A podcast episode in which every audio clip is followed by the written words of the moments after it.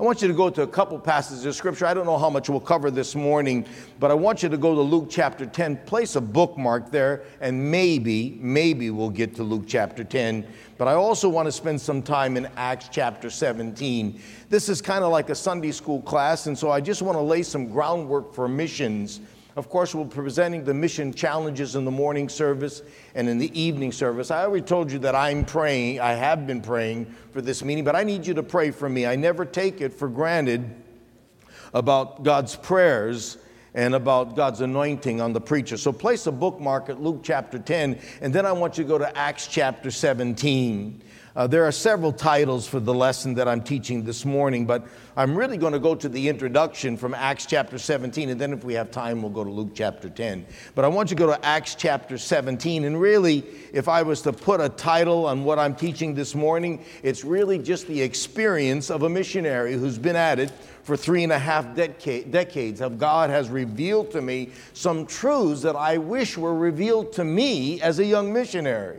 And so I always try to help those who have the call of God upon their life or churches about what the mission program really all is about. And preacher, we're in a state now that we need to educate the body of Christ of what missions is. It's sad to say, but many people don't understand uh, the mission program, and we think it's man-made. We think that grace giving or faith promise is a man-made uh, plan. It's not. It's a biblical plan. It comes from the Word of God. And of course, we don't want to do anything that doesn't come from the Word of God. But I want to read just three verses in Acts chapter 17. Would you stand with me for the reading of God's Word in reverence to God's Word? It may not be your custom to stand. Nowhere in the Bible does it say we have to stand. But I teach my primitive gypsies that when the Word of God is open, that they should stand in reverence of this book. I want them to know that it's God who's about to speak. Acts chapter 17, begin at verse 26. Here, this is the sermon of, of, the Apostle Paul on Mars Hill. I've been to Mars Hill and I've seen it, how it overlooks Athens and all the idols of Athens. You can see all the, the remnants of all their uh, uh, divinities, if you will, and how lost they really were. And here's what he says, beginning at the 26th verse. And he's talking of God. He says, And has made of one blood all nations of men for to dwell on all the face of the earth, and has determined the times before appointed and the bounds of their habitation, that they should seek the Lord, if haply they might feel after him and find him, though he be not far from every one of us. Let's pray. Father in heaven, bless our time this morning as we look into your word. We know, God, that it's you who reveals, it's the blessed Holy Spirit who illuminates truth. I am your mouthpiece. You've chosen to use the mouth and tongues of men and God, I just pray that you would take control of my heart, my mind, and my tongue and use me this morning to the edification of the church, Lord. And I pray, Lord, that you would be glorified in all that we do. We love you, Father, and we pray in Jesus' name. And all God's people said, Amen. You may be seated. I want to begin at the 26th verse, and I want to focus in on the phrase, has made of one blood of all nations of men. I've entitled that thought, the genetics of missions. The genetics of missions. The word here that he uses uh, made of one blood, all nations. That word nations is the Greek word ethnos, where we get the word ethnicity.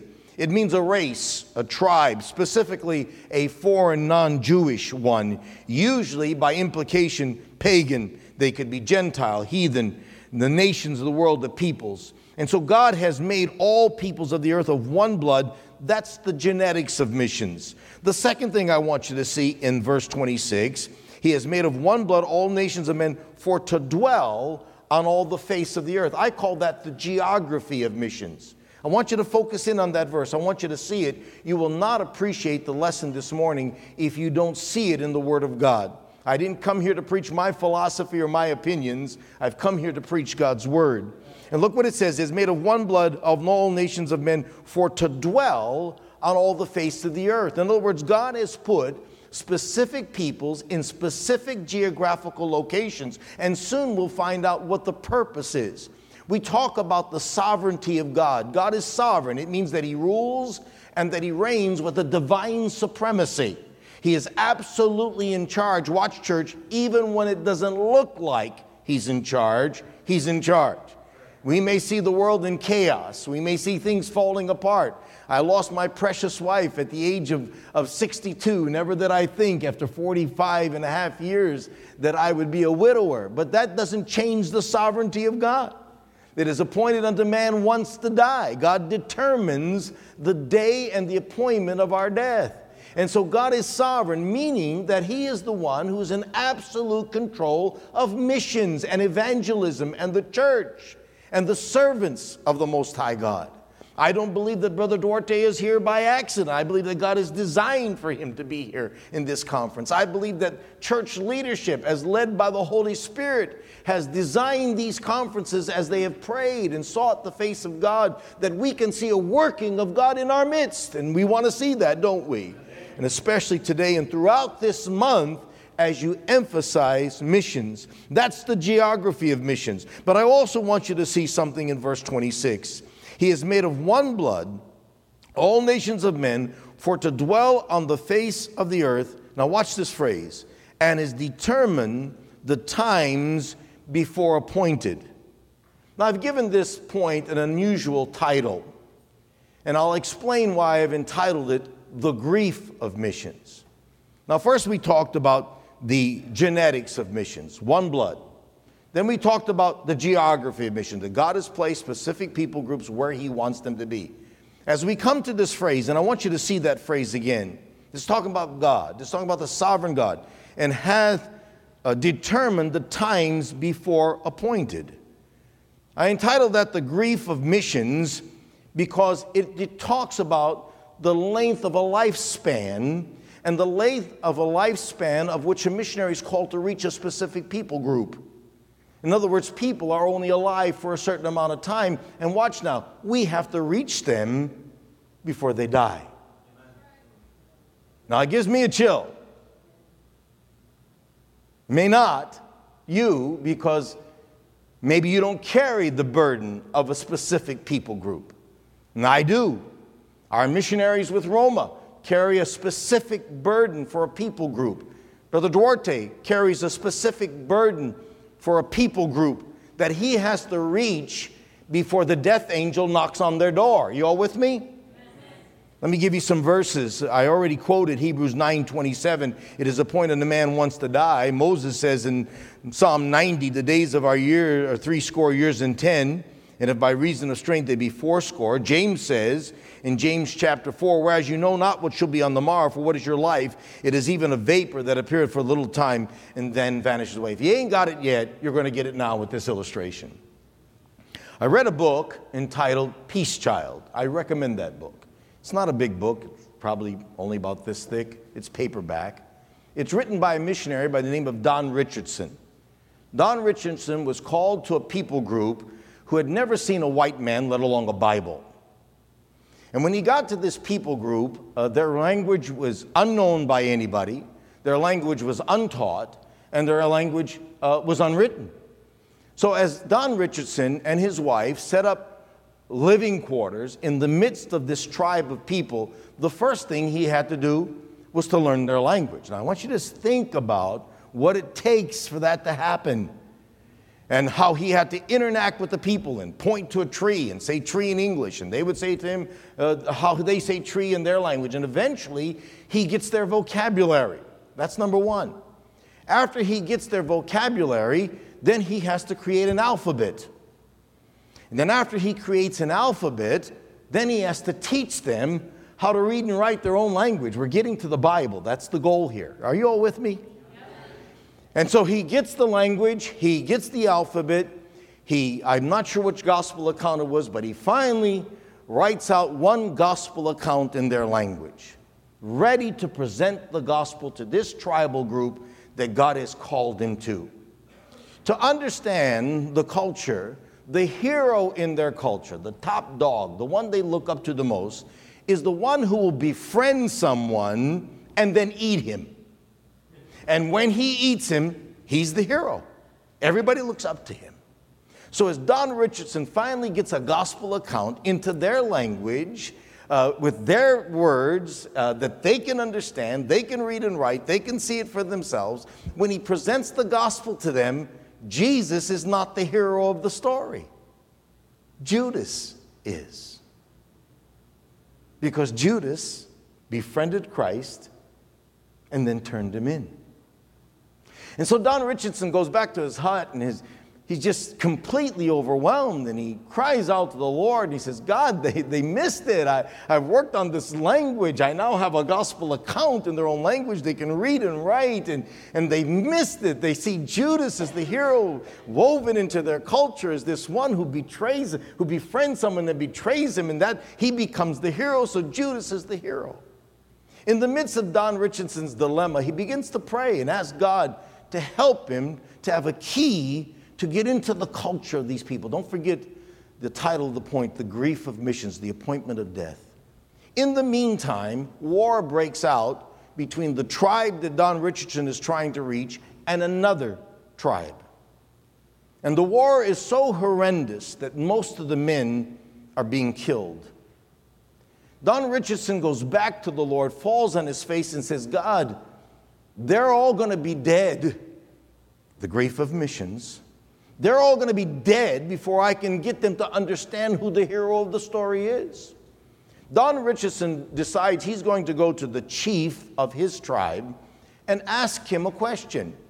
And he says to the chief, How does this war end? And here's what the chief says If our warring tribe, our enemy, will give us a son, give them one of their sons to us, and we raise him, as long as he lives, there's peace between these two tribes. And he's called the peace child. So when Don Richardson presents the gospel again, he presents Jesus as the peace child. And how long is there peace? As long as the son lives. And Don Richardson began to reach his tribe. And now there are churches in that part of the world because a missionary was carrying upon himself, watch now, the grief of missions. Jesus told us to work while it is day, because the night cometh when no man can work. There's an urgency to the missions program. There is an urgency for missionaries. There's a burden that burns within the heart of each and every called man of God. And if he doesn't have that burning burden in him, then he better reconsider his call. But God hasn't just called the missionary, He hasn't just called the pastor. The, the Great Commission is to the church. I didn't look for an itinerant ministry. I didn't look to stand behind pulpits and challenge God's people in the area of missions. That's not what I sought to do. I wanted to be an on the ground missionary all the rest of my life. But God has now called me, and if you will, for the lack of a better term, enlighten the church. We, would, we shouldn't have to say that we're enlightening the church, Brother Tyler. We shouldn't have to say that. The church at one time knew what missions was all about. Oh, it's awful quiet in here now.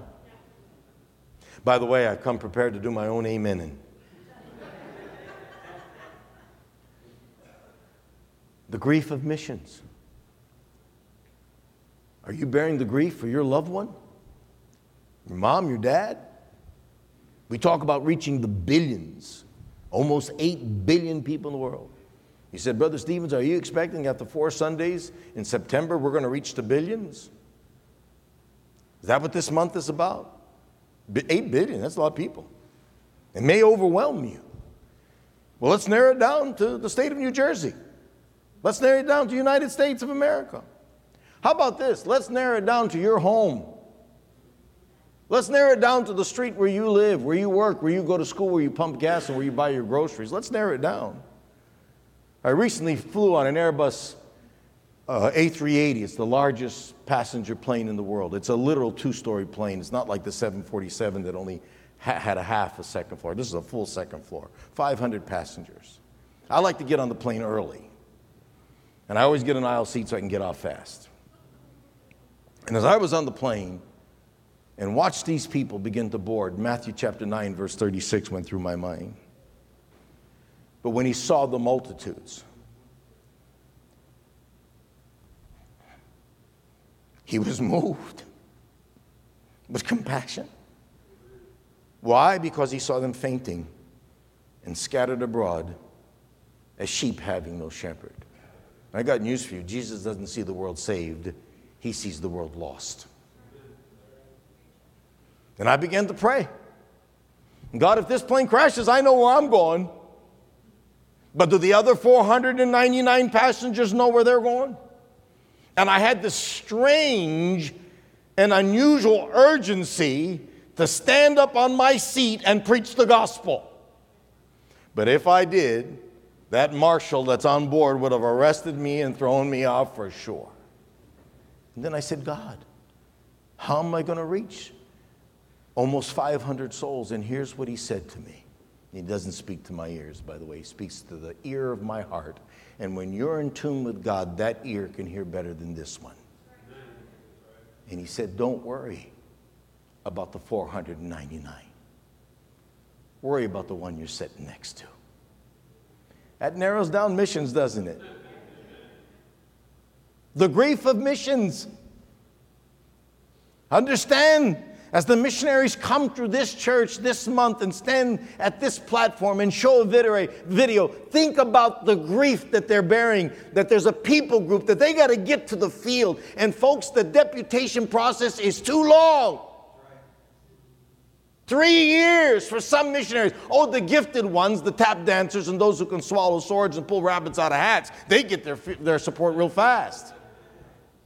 But not everybody's that gifted. Not everybody's that talented. Not everybody that charismatic. And sometimes preachers, it's a real burden for me, and I could park here for a long time, but I know we're on a time limit. You know my passion. Four years, not only do the supporting churches who have invested in him for four years are wondering if this guy's getting to the field. Hello. You have invested in this missionary four years, four years, and all he's done is gone from church to church. But the missionary begins to question Am I really called? And listen to this many missionaries go to the field under supported because their deputation took too long. Not too long by the standard of God, don't get me wrong. God knew what was going on. We at Roma are trying to streamline the deputation process. I wish I had a national platform. I don't. But the platform that I do have, I'm educating pastors and church members that Roma is trying to streamline the deputation process. How are you doing that? We subsidize missionaries. The board does. We subsidize missionaries based on their economic need at $500 or $1,000 a month because the first year is the most difficult. That's when they leave their job, sell their possessions, get into a Dodge van, and head down the road. You know how much they got coming in monthly when they start out? Zero. Maybe the home church, the sending church, will support them at a few hundred dollars a month. And so we support, we subsidize our missionaries. You say, where do you get the money from? Roma has to raise the money. We raise the money from the home office to be able to subsidize the missionaries for the first year. The grief of missions. I need to move along. Look with me at verse 26, please. He has made of one blood all nations of men for to dwell on all the face of the earth. Of course, that's the genetics of missions, the geography of missions, has to determine the times before appointed. That's the grief of missions. Now, watch this one and the bounds of their habitation. Now, we've already talked about geography. Then, what does the bounds of their habitation? The geography, it's a big planet, it's 25,000 miles in circumference. So, geography, we understand. What does it mean, the bounds of their habitation? I've entitled this point, The Gate of Missions. In other words, God will specifically corral, if you will, or gate, like a gated community, a specific people group for the hearing of the gospel because that's the goal. Verse 27 that they should seek the Lord if happily they might find him. That's why we're at where we're at. That's why we're going to geography. That's why we carry the grief. You all with me? And so now we, we, we got them gated, and God will gate them. Brother Duarte, God will gate them for you. You will find that group of people that God has has corralled and put them in a place, matter of fact, almost in a corner. You say, Brother Stevens, that, that's far fetched. Well, you may not remember the video that I showed the last time.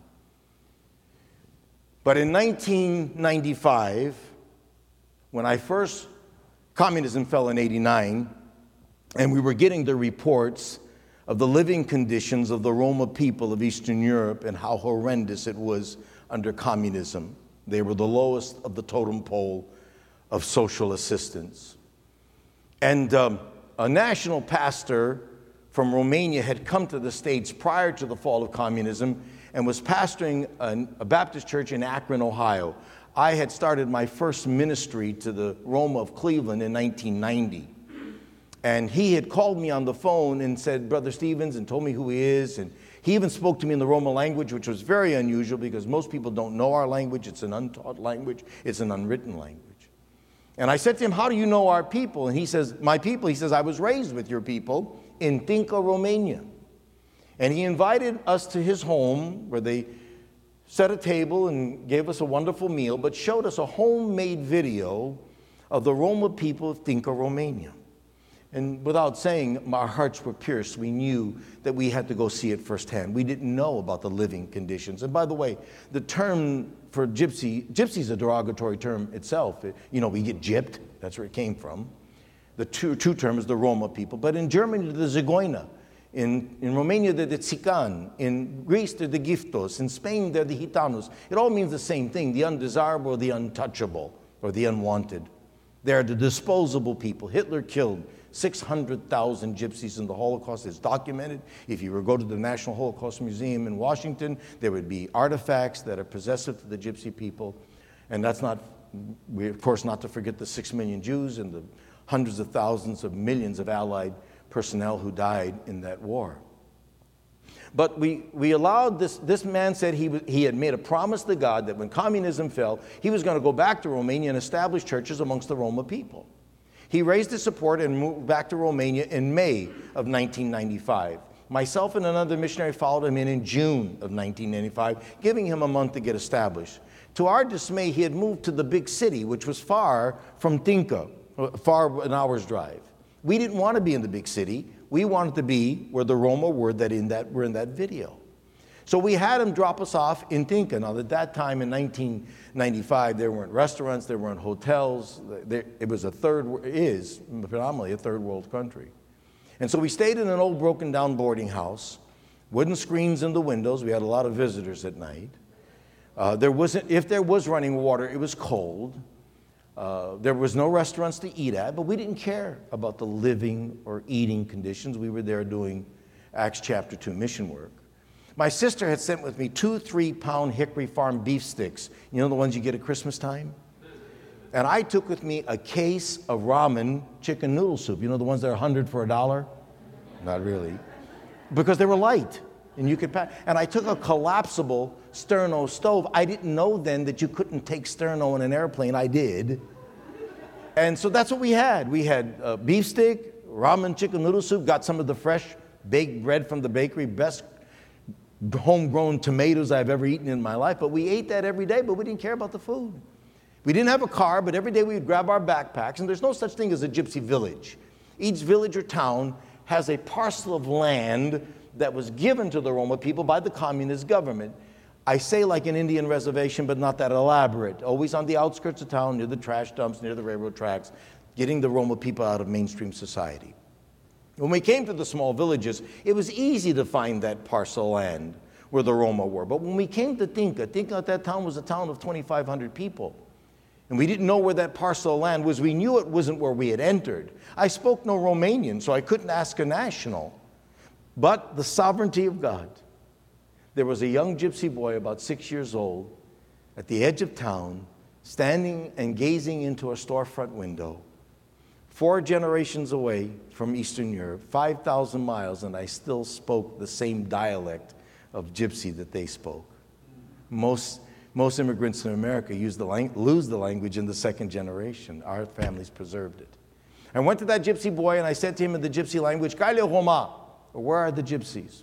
We didn't have visible Bibles, so it's not like he knew we, who we were, but he led us by the hand clear across town. We never would have found this parcel of land without help.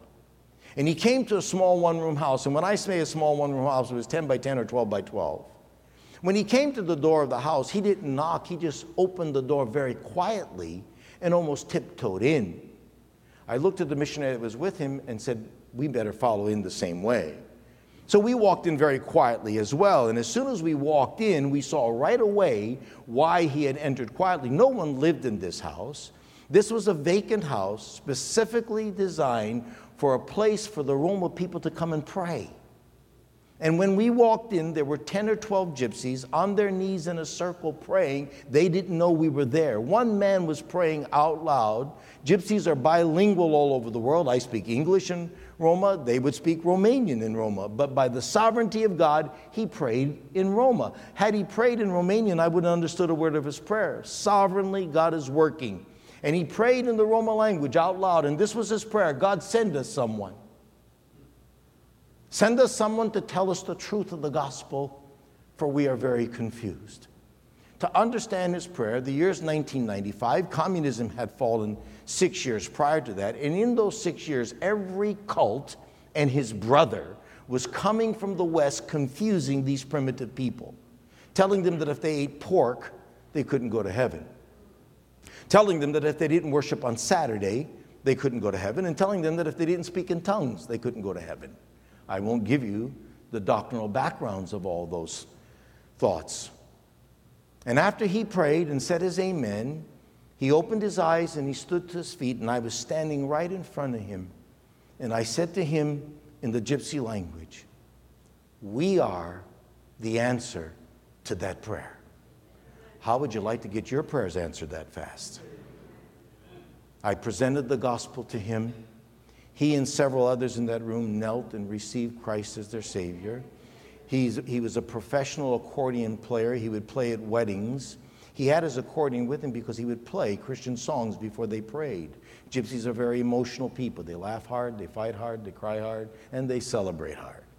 And he grabbed his accordion. We went outside. He began to pr- play like the Pied Piper. Gypsies were coming from all over the community. I think they thought there was a party going on.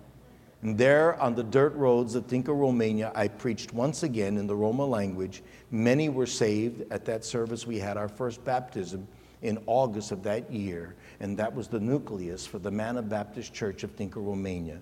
The man that I heard praying is a man by the name of Gitza Feketa. He now pastors four of our churches and is in the process of establishing the fifth church. Now, one, when Gitza tells me, first told me the story of what he was doing there that day, and I won't go into that for the sake of time, but here's what he said. I had heard the gospel before in the Romanian language, but I had never heard the gospel in my own language. You see, folks, when someone hears the gospel in their own language, it's like God knows them. And he said, Preacher, when you presented the gospel in my language, it's like God cornered me. I couldn't run anymore. He had found me. Folks, it's a gated community. Y'all with me? What does it say? Look at the last phrase of verse 26. And is determined before the times appointed and the bounds of their habitation by the design of a sovereign God he had Gitza Feketa in that one room house on his knees in a circle. He was gated, he was cornered, he couldn't run. Did I plan for him to be there that day, at that moment, at that time? Was it my doing? There's no way a man can plan something like that, no matter how spiritual he is. But a sovereign God who is the instigator and the creator of missions and evangelism had it all arranged. And then I'm going to finish with this. First, we talked about the genetics of missions, one blood. We talked about the geography of missions, how God has put them to dwell on all the face of the earth, those who need to be reached with the gospel, the grief of missions, because God determines the times before appointed. The people we're to reach are only around for a specific amount of time. The gate of missions, that's the border, the gated community, all for the specific reason. And here's the last thought that's the goal of missions. The goal of missions is in verse 27 that they should seek the Lord if haply they might feel after him and find him, though he be not far from every one of us. The first time I read that verse, a word jumped off the pages. We independent, fundamental, Bible believing, KJV Baptists are not big on feelings, are we? We have them, but we don't promote them. We're very careful with emotionalism. And I understand. Emotions need to be contained. It's like electricity in a wire. Aren't we glad that electricity is in a wire? Huh? But we have emotions. But why did God choose to use the word feel in verse 27? And for those of you who may not be KJV advocates, you might be saying, well, that's a, that's a mistranslation. Feel shouldn't be there. Look at it again. That they should seek the Lord, if haply they might feel after him. The word feel there in the original language, Greek, is a word that would be best defined, and I've entitled this point, The Groping of Missions, is what a blind man does when he's looking for a door. What does he do? He feels for it. Don't we sing and say, Millions grope in darkness. They're blind. Who has blinded them? Blinded them. And is this their eyes blinded? The God of this world has blinded the minds of them which believe not. They're blind. What's our responsibility? To turn on the lights of the gospel Jesus said we are the light of the world. Our light is supposed to shine, not just locally, but around the world simultaneously, according to Acts 1 8, both in Jerusalem, Judea, Samaria, and unto the uttermost parts of the earth. Missions Month is about doing that. Four Sundays about focusing on missions focusing on sending the light.